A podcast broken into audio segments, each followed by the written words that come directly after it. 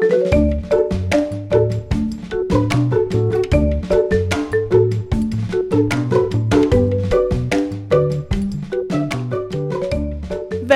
till ytterligare ett avsnitt av Blödigt värre.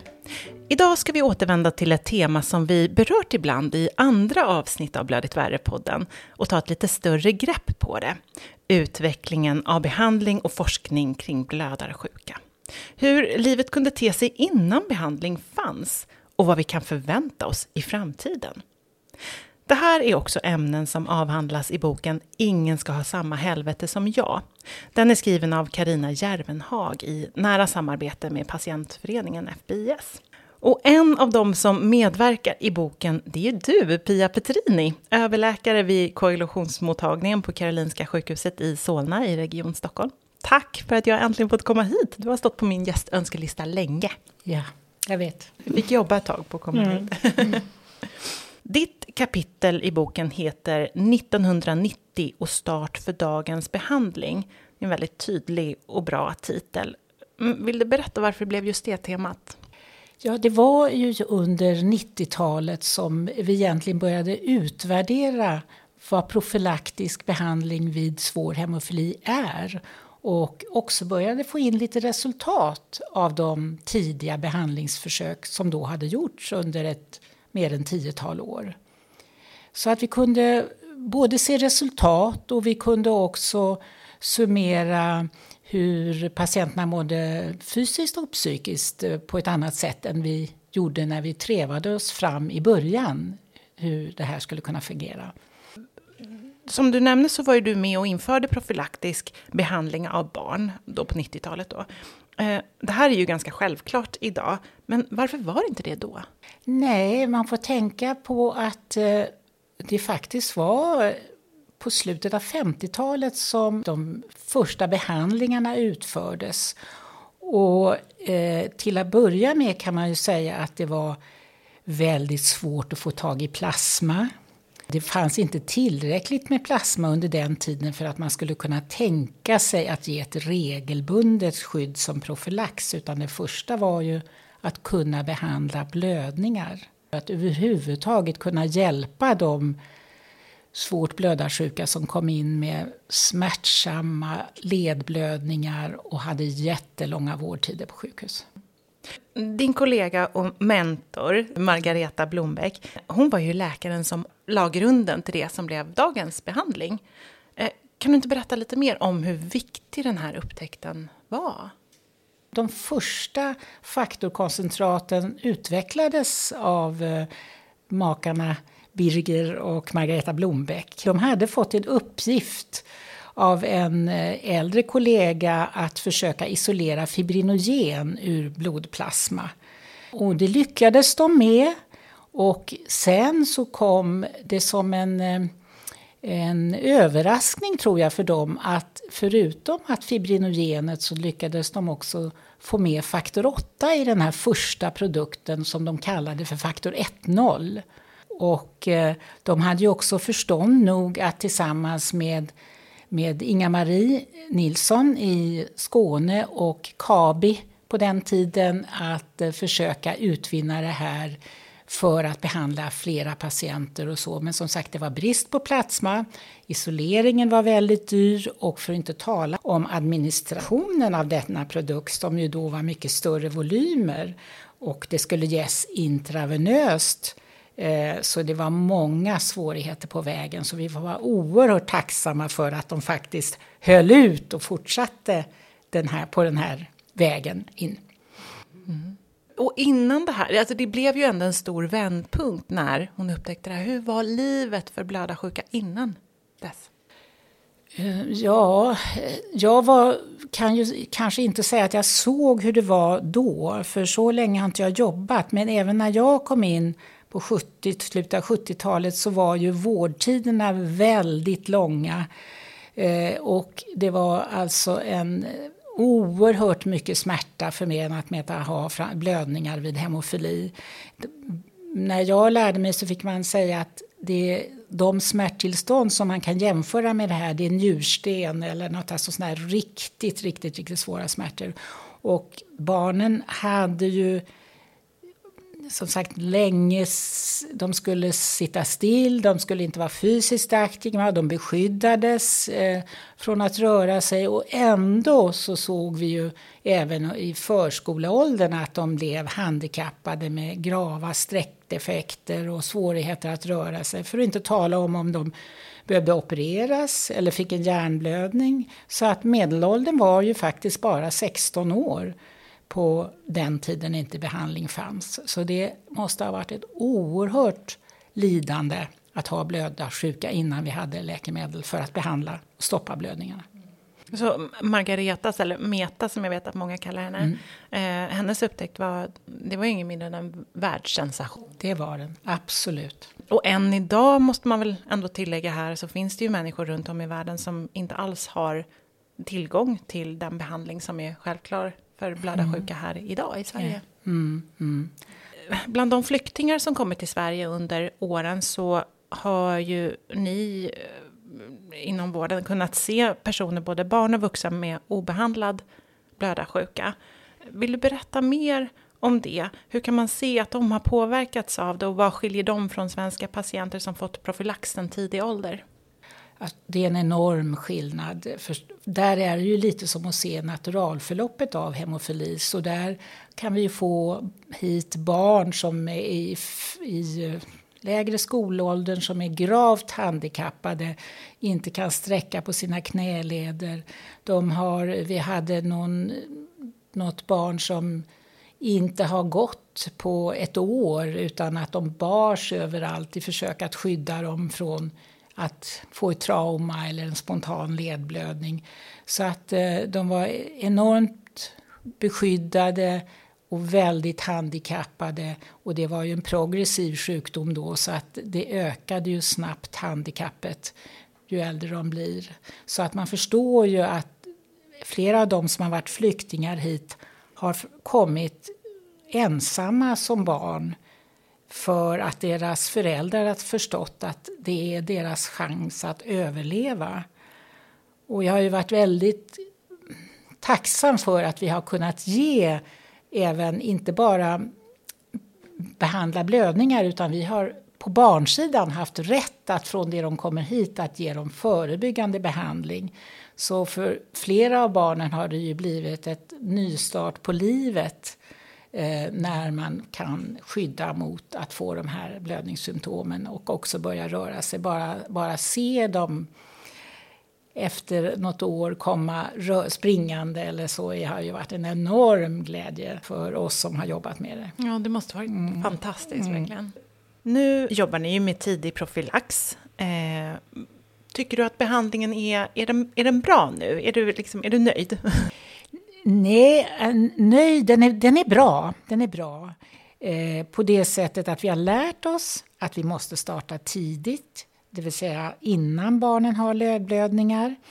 Och för dem som eh, då kan injicera medicin på ett hyfsat lätt sätt så kan de leva ett väldigt aktivt och bra liv. Men vi kan också säga att vi har fortfarande Eh, patienter som når, framförallt när de når 20-årsåldern, som har besvär ifrån anklarna med smärtor och blödningar. Det finns också lite äldre patienter som är 30 och över som faktiskt har blödningsbekymmer fortfarande och eh, eh, har så kallade eh, en led som är en target joint, det är någon led som krånglar. Det är därför vi måste operera höftleder, knäleder och, och fotleder fortfarande idag. Men vi är bättre, vi är bättre. Den individuella profylaxen där föräldrar och barn där man kan själv bestämma över doseringen. De flesta har fyra gånger i veckan.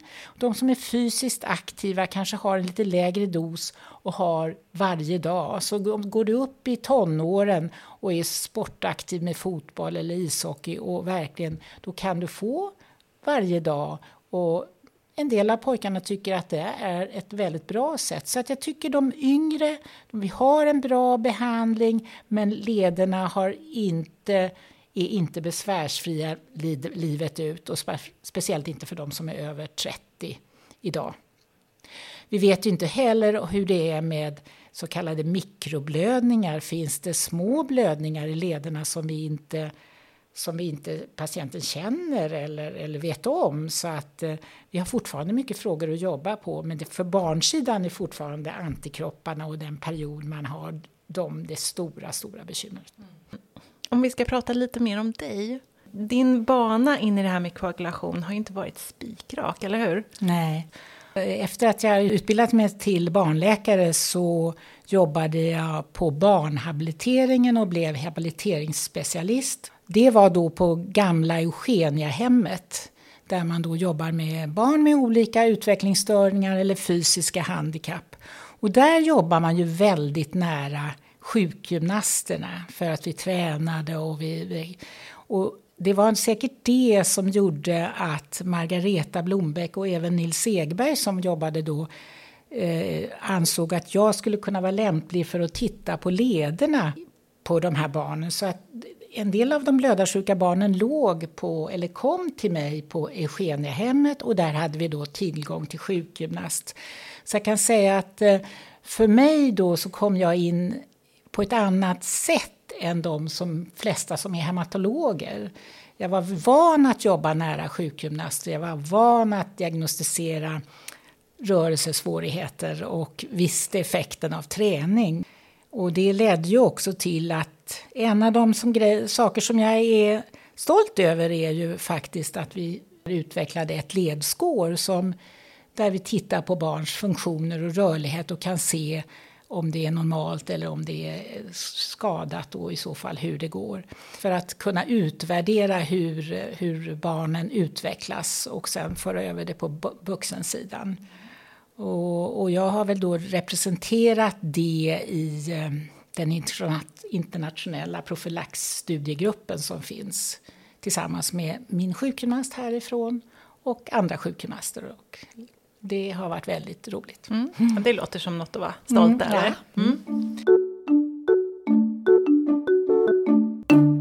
Nu tänkte jag att vi ska peta lite i det som länge varit infekterat i blödarkretsar och fortfarande väcker känslor.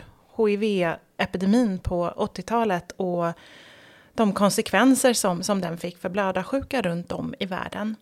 Eh, det var ju vid den här tiden ungefär som du började arbeta med koagulationsrubbningar, eller hur? Mm.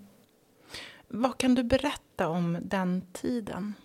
Ja, jag var ju ganska ny eh, i den tiden och hade väldigt mycket stöd av Margareta Blombeck och Nils Egberg. Och det är jag oerhört tacksam för, för det blev ju från att ha introduceras till möjligheten att hjälpa blödarsjuka och se en behandlingsmöjlighet så rasade ju hela den världen samman när det här viruset som vi inte visste någonting om visade sig vara synnerligen allvarligt och livshotande och, eh, och även hepatitviruset. Man kan ju säga att vi hade ingen hivsmitta i den grupp som hade bara fått den här eh, svenska produkterna utan det var när vi blev tvingade att importera plasma och produkter från USA som smittan kom in. Men det spelar ingen roll hur den kom in, det var lika hemskt. För, som sagt att från att ha botat en armbåge som var krokig så kunde vi, hade vi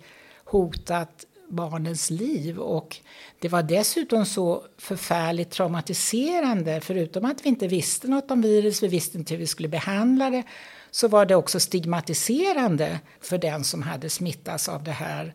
Så att det blev en väldigt obehaglig värld att, att vara i överhuvudtaget. Hur, hur många var det som blev smittade? Ett hundratal mm. av de svenska. Och då hade jag ju inte så många barn. För det var ju fler vuxna som använde de produkter som slipp. Men, men det spelar ingen roll hur många de var. Det var alldeles förfärligt. Och det, det satte sina spår även hos oss som vårdade. Eh, en slags misstänksamhet mot nya läkemedel som jag tror att vi som vårdade då har med oss som är efter det där. Vi eh, alltså är försiktiga med preparatbyte. Vi såg det väl lite grann i, när de rekommendanta produkterna kom, nya läkemedel, att vi skulle, man skulle vara försiktig och, och alltså det, det slog åt det hållet tror jag. Vi ska strax återkomma och prata mm. mer om vad vården lärt sig mm. av eh, den här tragedin. Eh, bland annat vad gäller noggranna kontroller av donerad plasma. Men först tänkte jag eh, låta lyssnarna möta en annan person som också var med vid den här tiden. Anders Molander medverkar också i Karina Järvenhags bok Ingen ska ha samma helvete som jag. Han har svår hemofili och inleder sitt kapitel med att berätta om ett telefonsamtal han fick från sin läkare med beskedet att han kunde ha fått hiv-smittat preparat. Jag hade redan fått höra några oroande rykten om att det fanns en sjukdom som heter aids. Det presenterades på världskongressen faktiskt i Stockholm för blödarsjuka. Och, eh, så jag visste ju inte om det men det hade inte berört mig själv förrän jag plötsligt får det här samtalet att ja, det är Malmö. Vi har ett besked till dig. Du ska inte ta de mediciner du har i kylskåpet. Vi kommer att skicka nya till dig inom... Och, ja, då kom dagen på faktiskt för det kom en flygfrakt tror jag. Och eh, då blir man ju nervös och orolig. Och jag höll på och pluggade. Jag hade mycket att tänka på redan innan. Så kom detta som en mycket st stor chock. Alltså jag hade ju haft en flickvän strax innan och gjort slut med henne och jag tänkte på, tänk om hon är smittad. Och det var många tankar på en gång. När jag fick beskedet att jag inte var smittad så var det naturligtvis en lättnad. Samtidigt så var jag inte säker på beskedet. Det här kom väldigt fort allting och jag var fortfarande i något av ett kaostillstånd får jag väl säga. Men eh, reaktionen, första reaktionen var väl att eh, då behöver jag inte göra någonting då. Fast samtidigt så jag var räddare för medicinen än jag hade varit innan. Det blev jobbigt att ta den. Anders Molander, som är född 1960 och jämnårig med fungerande hemofilibehandling, var ett litet barn när man förstod att hans många blåmärken inte var en slump. Den första förebyggande behandlingen började han få vid sju års ålder, men då bara varannan vecka eftersom behandlingen var dyr. Så han har en del bestående men från skador i barndomen. Sju till tio år kanske som, innan jag får en behandling som faktiskt funkar. Jag tror också det var väldigt viktigt att få den här profylaxen före tioårsåldern. När man börjar växa då händer också saker i kroppen, saker går sönder och man får blödningar betydligt lättare än vad man fick som barn. Då. Så det kom nog ganska lägligt för mig. Jag har väldigt ofta ont under de första åren här men eh, det som man inser med profylax är att det finns ett bästa intervall och det håller man på att leta efter i förhållande till priset. Då. Så att jag kommer ut ner var tionde dag och jag kommer gå till varje vecka. Så småningom två gånger i veckan. Då var jag 14. Och jag, då blir ju också kroppen bättre. För att jag kommer upp i en faktornivå där jag är skyddad nästan hela tiden. Och jag, jag brukar ju säga att jag växt upp med den här medicinen så det, det känns verkligen som att den har vuxit med mig. Den har kommit och blivit bättre när jag har behövt den. Men samtidigt som behandlingen gav blödarsjuka livet tillbaka har den också ibland, alltså mycket olyckligt, bidragit till annat lidande. Inte bara vad gäller HIV. Några år efter HIV-katastrofen drabbades Anders Molander av hepatit C-smitta via sin profylaxbehandling när, när man började prata om hepatit C så sa man att den var ofarlig därför att man visste att det inte var hepatit A och inte hepatit B. Och läkarna sa, konstaterade att ja, du, du har någon slags gulsot i blodet men det var först 1990 eller 91 som eh, man fick reda på att så här ser viruset ut, så här smittar det och framförallt det, det, har den här effekten på levern. Efter 2000 så kommer fler och fler larmrapporter jag, jag hade fått en, en behandling 1996 också men jag tog en till då 2001, 2002. Och då visade det sig att själva behandlingen var ju inte, inte den var ju värre än sjukdomen. Antivirusmedel, också en psykiskt påverkande drog så att jag blev väldigt konstig utav den. Jag kunde inte sova på nätterna, jag fick eh, mardrömmar och eh, mycket dåligt humör enligt min fru. Jag blev förvarnad ska jag säga, de kallar det för ett rävgift den tar rätt hårt. Den tar också hårt på kroppen. Man, blir, man går ner i vikt. Jag blev sjukskriven en stund under den där perioden också. Tyckte dock att det här ska väl gå och jag ska väl ta mig igenom det här och det är sex månader så att det var inte så förskräckligt farligt. Men det tråkiga beskedet på slutet av den här behandlingen det var ju att viruset kom tillbaka ja, då fick jag lägga det åt sidan igen då, men då, det var ett par år där som det var, som jag var då och då var deprimerad över den här smittan. Och inte minst därför att, återigen, nu var jag någon som kunde smitta andra. Jag kunde smitta min familj och jag kunde smitta ja, personal på sjukhuset kanske också. Att vara, att vara en smittbärare, ja, det, man, man är ju... Man är inte riktigt lika mycket människa, eller hur man uttrycker Man försöker ta det eh, med en nypa salt, men, det, men det, det, kommer då och då tankar att jag är farlig för omgivningen. Idag mår Anders Molander äntligen mycket bättre sen han som en del av de allra första fick en ny dyr medicin mot hepatit C. Det sägs ju att eh, personer mellan 60 och 70 de är lyckligast. jag har nu blivit av med hepatiten. Det kom ju en behandling som bet till slut och det är fantastiskt egentligen för den har, den har ju haft en 100% träff. Alltså jag, jag kan bara säga att jag tycker utvecklingen fortsätter i rätt håll. Jag ser ju att genterapin är på väg och jag mår väldigt bra idag. Jag mår väldigt bra. Fantastisk berättelse. Ja, det är svårt att inte bli berörd av den, tycker jag, när man hör Anders berätta. Mm. Du har ju varit inne på det lite tidigare, men hur har du påverkats av att ha varit med om, om de här smittorna, fast från vårdsidan då? Jag håller med. Alltså hiv var som katastrof och jag kan bara vara tacksam för att jag inte behövde ta den tuffaste smällen där utan fick bra stöd. Och relativt snart så fick ju också vi våra patienter över till infektionskliniken så att mycket sköttes ju där. Eh, hepatit var ju mycket mer smygande som, som Anders säger här så att eh, jag tro, vi trodde väl alla att det var ett snällare virus än vad det var. Så att det växte ju oron mera och frågorna mera när vi började se åren gick och behandlingen var tuff, alla blev inte smittfria. Eh, men som sagt, alltså redan 1993 så kom ju de rekombinanta produkterna. Och eh, eh, då var vi väldigt snabba att gå över på det på barnsidan. Eh, för att vi som sagt hade den här katastrofkänslan omkring tidigare. Men vi var också väldigt oroliga då för att det skulle vara något annat. Och vi fick ju också nya komplikationer med åtminstone vad vi upplevde som mera antikroppar mot faktor 8 som ju då har varit det problemet som har sysselsatt barnhemofililäkarna mera från, ja, från de, efter 2000-talet så är det det som har varit vårt stora problem och lämnat en, nästan 30 procent av våra barn utan effektiv behandling. Så det har ju varit ett jätteproblem. Mm. Och medan däremot då vi har kunnat behandla hepatit eh, C och inte smittat nya barn faktiskt. Så jag tycker att det har kunnat lägga lite bakom mig.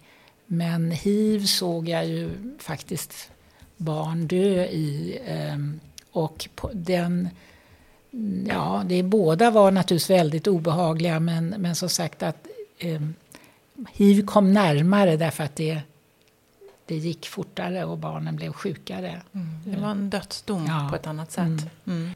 Vad skulle du säga är de viktigaste lärdomarna från de här erfarenheterna för, för er som jobbar inom koagulationsvården? Ja, jag tycker nog att det är respekten för nya läkemedel eh, och att man har bra studier på nya läkemedel som vi kan luta oss mot när vi introducerar något nytt inom hemofilivården så att det aldrig ska hända igen. Men som sagt att när jag säger aldrig igen så efter hiv så, säger jag, så tänker jag aldrig att det aldrig kan hända igen. Men bra studier, välgjorda, kan naturligtvis göra att vi känner oss säkrare på vad vi ger och vad vi erbjuder till patienterna. Mm. Och det kommer bli ännu viktigare nu när alternativen till faktorkoncentrat blir fler. Ja, och på det sättet så kan man kanske säga att, att de här erfarenheterna har bidragit också till förändring av behandling av ja. Och det, det som har varit, som jag tolkar det som att det har bidragit till, förutom att det är då en eh, dyra läkemedel vi hanterar och att sjukdomen är utan behandling är besvärlig så har även de här katastroferna inneburit att, att vi har fått satsa på hemofili med centraliserade vårdenheter som jag inte är säker på att vi hade fått göra på det sättet. Och det har ju varit oerhört värdefullt både för oss ur lärosynpunkt att kunna och lära och bli erfarna och också från, för patient anhörighåll att ha tryggheten av att ha en vård där, där ehm, det är erfarna människor som man kan fråga. Och där man, för det har ju varit glädjen i mitt jobb att få följa barnen och ungdomarna ut i livet och se att, som Anders så riktigt sa, jag mår bra nu. Jag hade en, en anhörig här idag som sa att det är så skönt att jag har en frisk pojke. Mm. Det var bara känslan av att man säger. Ja, ja, ja. du förstår. Det ja, verkligen. Mm. Mm. Idag kan ju som du säger de allra flesta blödarsjuka leva i, i princip normala liv. Men vad mer tycker du att det finns att göra för att förbättra liksom, både diagnostisering, vård och behandling? Jag har ju sista åren här i LSD så har jag jobbat ganska mycket med adolescensvård. Som jag ju mer och mer förstår att det är tonåringar är en viktig grupp. Eh, och jag har tre pojkar själv så jag har ju sett det där i hemmet och så ser jag det här också hur skötsamma familjerna och barnen är. De lär sig sticka sig när de är 10-12 år.